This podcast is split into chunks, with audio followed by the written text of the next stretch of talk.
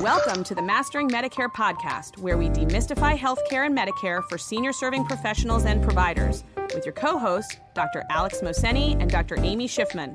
Visit masteringmedicare.net for show notes, additional episodes, and valuable resources.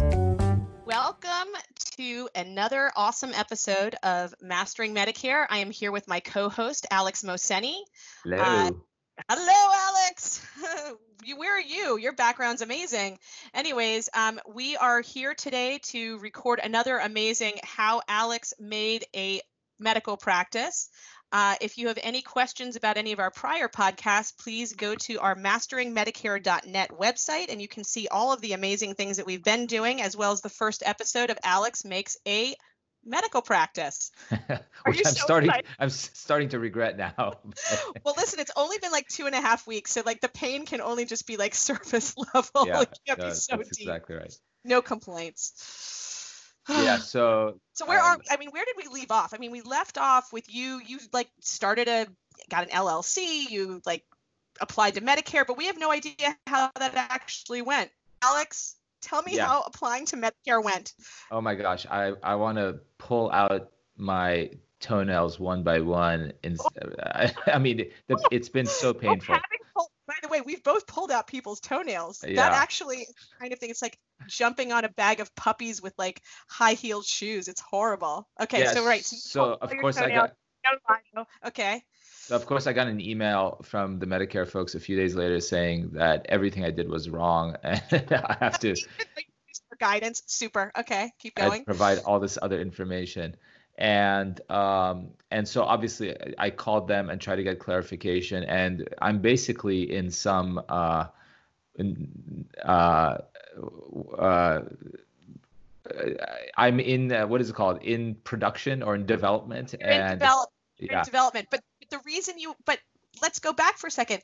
It was that they told you to apply as an individual, even though you want to be a bigger practice. But then they said, no, no, no, you can't do that. You actually have to apply as a business yeah. if you want to, even though you're only an individual.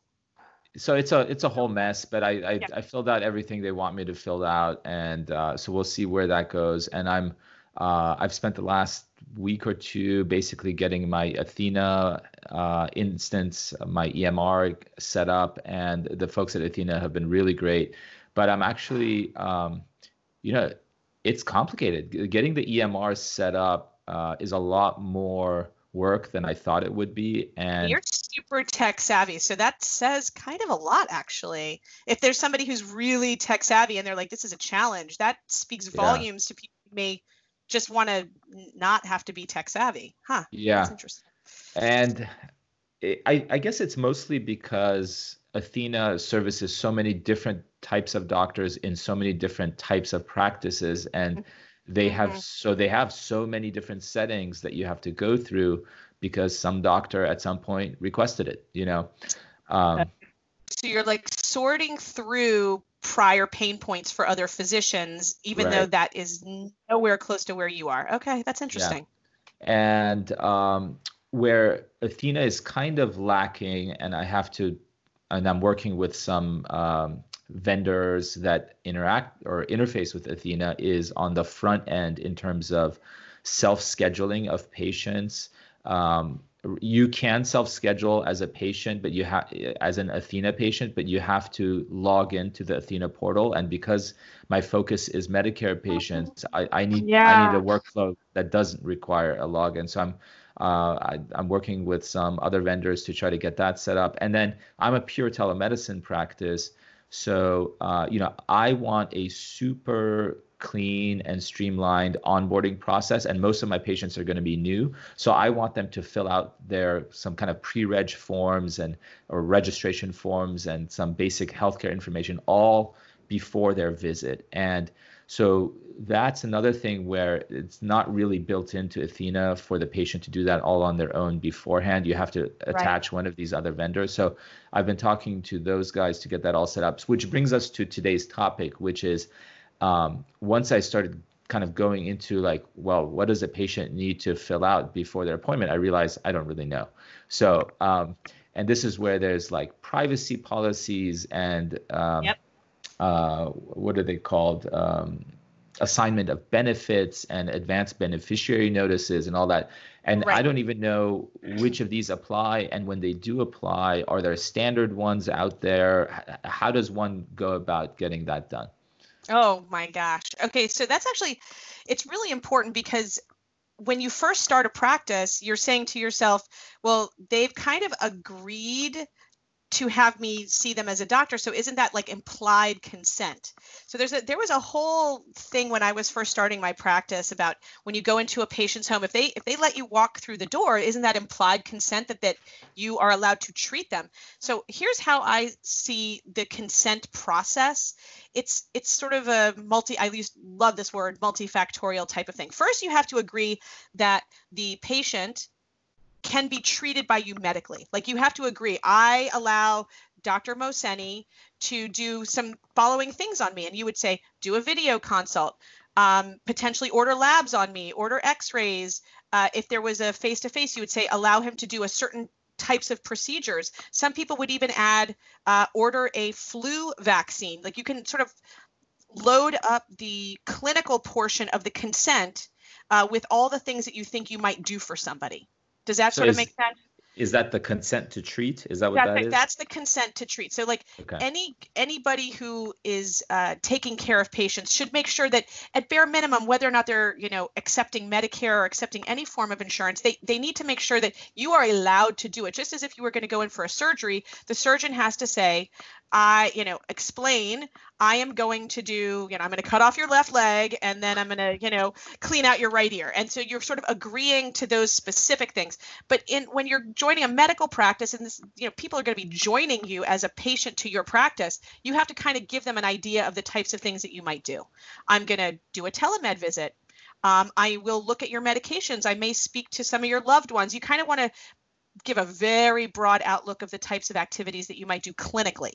Right. So that's like a first, and, and you can put this all on the same piece of paper, right? But of course, it's not going to be a piece it's going to be like a scroll through or whatever but you want to make sure that with a single signature if you possibly can with maybe some you know initialing of different sections that you kind of accomplish all of this in one fell swoop because the last thing you want to do is go back and forth plus i think in that you have to agree that you want to have them do telemed i mean you if you were going right. to do it in person you might actually want to stay in there because maybe the practice will expand a little bit and you might say oh it would be okay if uh, somebody came to visit me and did look in my ears and did examine me and do a H&P. So I would take a moment to look at other people's consent to treats online to make sure that it's sort of where you've been. And I'm sure that in other telemed experiences you've had, you sort of have seen consents to treat. So you got to get your consent to treat.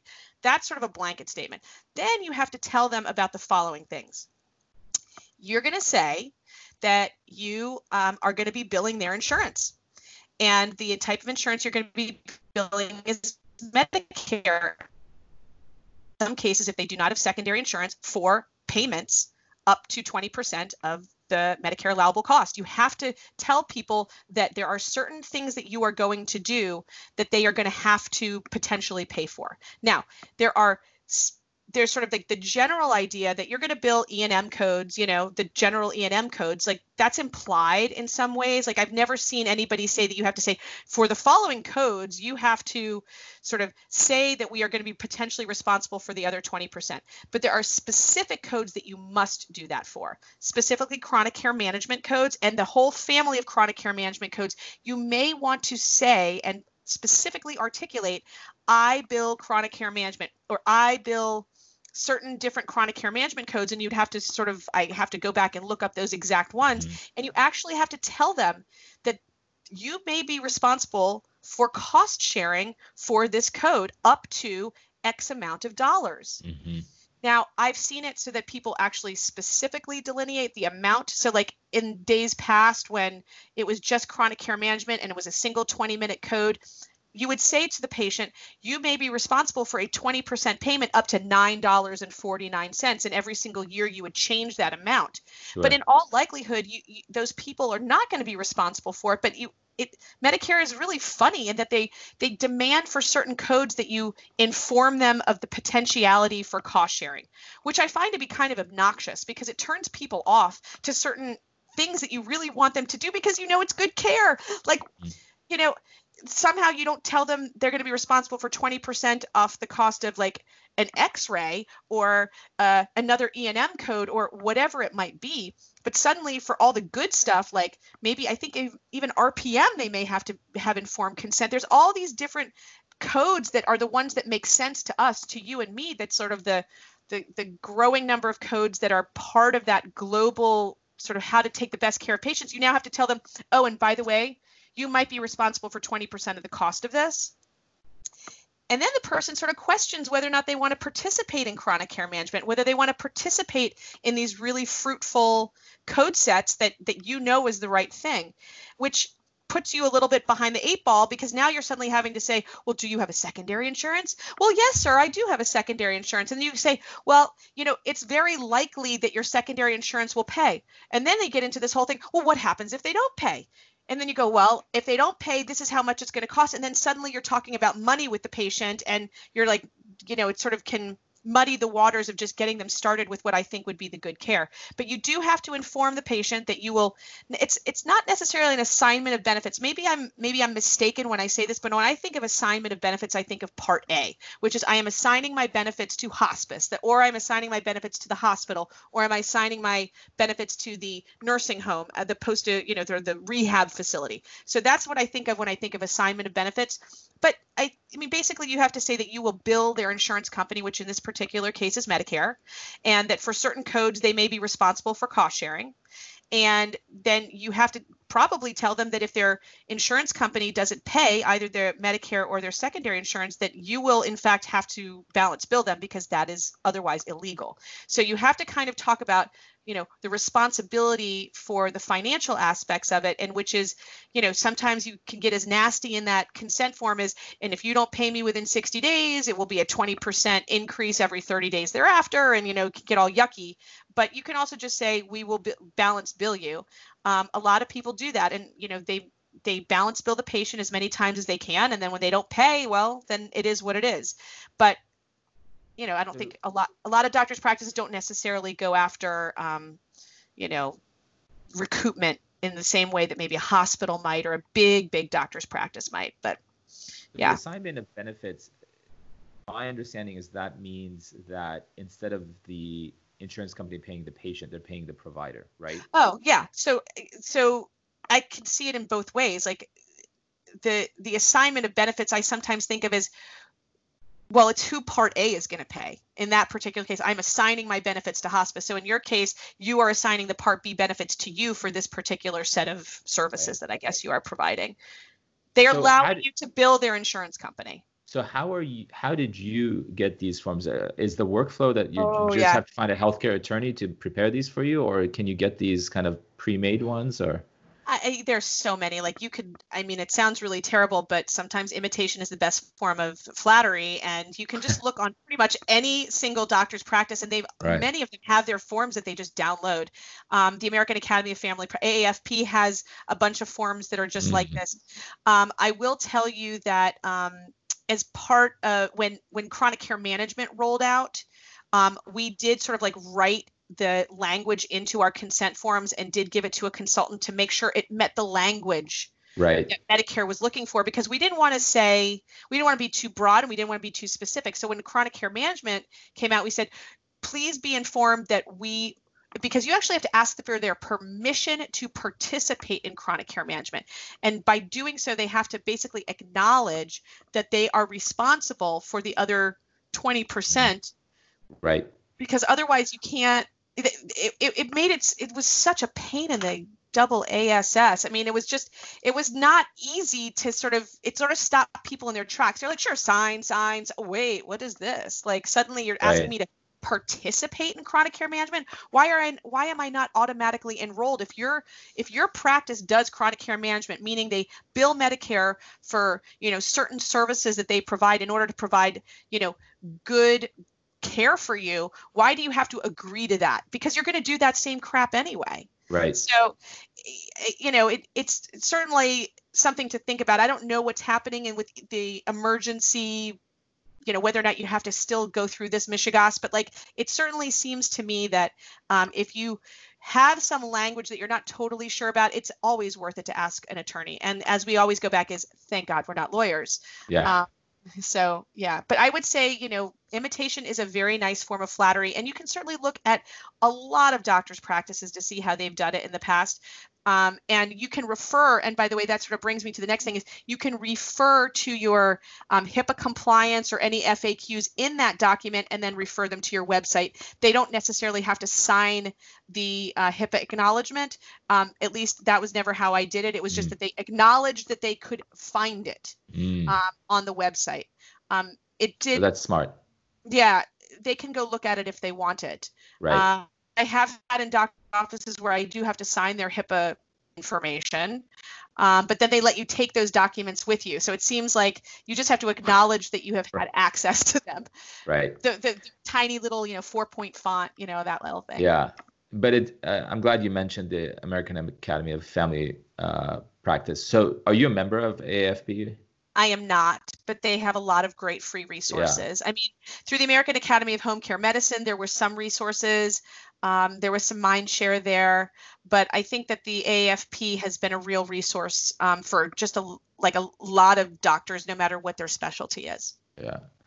Cool. Okay. Um, that is awesome. So, um, I gotta, I want to share this story. So, you know, it, it took me about two or three weeks to get set up on Athena, and so I, I called my dad and I said, you know, can we can we do it like a test encounter? I want to Okay. register, you you know, reg- Yeah. And just like every other EMR I've ever interacted with, you know, you go through all the training and then all of a sudden you're all alone trying to do it yourself.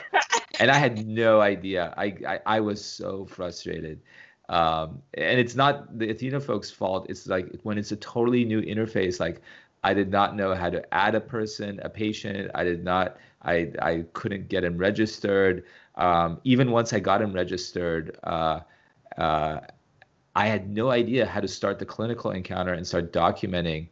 And uh, it just shows you that e- even when you choose an EMR that is uh, head and shoulders better than what we experience in the hospital environment, there's still a lot to that to be des- left to be desired. And during this time, I thought to myself, w- why can nothing be as simple as paper? On paper, it is so obvious what you have to do. The workflow is self evident. It, it, it, requires zero frustration. So, this is where, like, remember if you look back at kind of iPhone design over the years, uh, earlier there was what they call the skeuomorphic design, which I think it means like it, it replicates or reflects the physical world. Like, the address book actually looks like a book you know what I'm saying? Oh, right. And- so it and- uses it uses cognitive cueing in a way Yeah. that's really yeah yeah. Right. And so, although it might look kind of dorky or whatever, if Well, somebody icon- created, it's an- iconographic yeah, thinking. Yeah. if somebody created um, an EMR that truly kind of reflected what we're used to doing on paper, that's probably the best way of doing this. And anything outside of that is just why? Yeah, like- why? Yeah well you know we've all used different things like I don't know we used t sheets for a while Oh, which yeah. you know yeah you know hats off to some guys at suburban hospital for inventing that one i don't remember Really? it was like yeah yeah that it I didn't was, know that. I, I I don't know if the whole T sheets, but like they had used it. There was a special thing that we used that was like T sheets, but then you used like a funky pen, and then it like Right. pushed it up. It was it was just so easy. Which brings me to the idea, like we are so stuck in this idea that, you know, there has to be choice. Sometimes Mhm. less choice is better. Imagine or like here is a, you know, a it's like a digital EMR in a box and it only does two things. You can either do it this way or you can do it that Mhm. way. And then just Yeah. sometimes choice makes things really emotionally really difficult because you're like, well, wait, I, I have to choose. I have so many choices to make about like what what things I want up here and what things I want down here and how do I want the template Right. to look. I mean, sometimes you're just like, give me the template. I will just follow whatever rules you set out for me. I mean, I think Yeah. that choice is not always so great. Um, Yeah. The other thing that I, you and I have talked about, which I mean, if anyone from Medicare ever listened to this, I would be like so delighted, but the idea that if you're going to do a telemed visit, why can the telemed visit not just be the documentation for that visit and you could just yeah. go from visit to visit to visit and you don't have to document anything because yeah. you pretty much it's all there. Here's as your long physical as you exam. recorded. Yeah. As long as it's recorded, it should just be the representation of that visit. And I think for a while there, I was using DrChrono, and I think they had kind of like had that in mind with Google Glass, and like they had integrated with Google Glass so that you had like little camera here. And I think that a lot of doctors were trying to do that. They were trying to record it, but I think the idea send it up to a scribe who would then turn that video visit into sort of a 95 97 emr like uh, documentation e&m visit. But it would be kind of great is if there was some sort of movement away from the written documentation that just took a video visit and just whether it's in yeah. person or on the computer and just said boom here it is. I mean that would be kind of cool. Can can athena listen to your visit and fill in the critical elements of like 95 or 97 documentation? Do you think it could do that if you I, list, I, like if you cue it and say physical exam, regular physical exam, or something like that, except blah blah blah, could it automatically put that stuff in there? There's stuff like that. I mean, even the clunky hospital EMRs uh, allow some variation of that with, oh, right. with Epic and Meditech and stuff. Um, but I, you know what I really wish? I really wish that somebody created a way for me to document on paper, you know, because I could document an entire encounter in under 60 seconds on paper. And then with let like, me just like check boxes. Yeah, check, check, check, check. And then, you know, all I need is like three sentences. Turn, and, then and then turn it into actual words. Yeah, and then and then turn it into what the EMR needs in order to do its billing and all that crap, right? But take me away from the clicking. It's it's and and it's not the clicking that's the problem. It's the like oh my gosh where where do i where do i document this? Where do i write this? Uh, am i doing this the fastest way? I'm constantly asking myself am i really doing this the best way. The only way I know how is I got to click through these four things and scroll all the way down. That's how oh, I started. And I got to remember now, right? The cognitive load of trying to remember how do I do this? How do I never have to think about that on paper. So it would be interesting to say that you have learned helplessness then, that there's a certain amount of clicking and I actually, Alex, this is a perfect thing for you. Put something on your screen that says, remember when something is inefficient. Because we do get used to these massively inefficient systems and just work around it cognitively. We cognitively yeah. work around and be like, well, it took 21 clicks to do that. Oh, well. And then we just sort of learn to accept that as the norm because we're so we're just creatures and we just realize we have no power. So it would be interesting in the process of this, as you are sort of a systems and efficiency buff, to remember if something is really hard to kind of have at it and say, why did that take so long? Is there a way to make that one? Is there a way to save a second here? Was there a way to save two seconds? Because each of those seconds, we all know, is like a tremendous amount of pro, like cognitive yeah. processing, even though yeah. it only is a second of time. So yeah, interesting.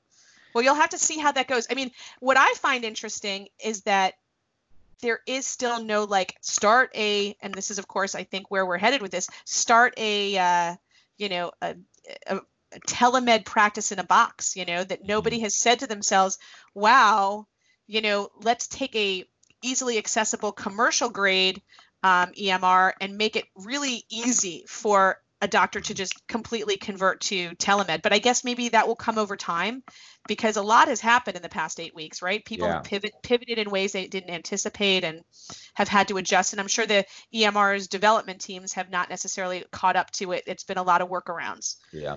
Is it? Do you feel I, that? Do you feel that? Yeah, totally. Yeah. And in fact, yeah. I've had several doctors come to me, and I just spoke to several of them over the last uh, week or so, saying that, hey, listen, I have my brick and mortar job or whatever, but I want to create my own solo telemedicine practice. I don't want to work for, you know, one of the big four billion dollar companies on telemedicine. Right. I want right. my own practice because I know how to acquire some patients here myself.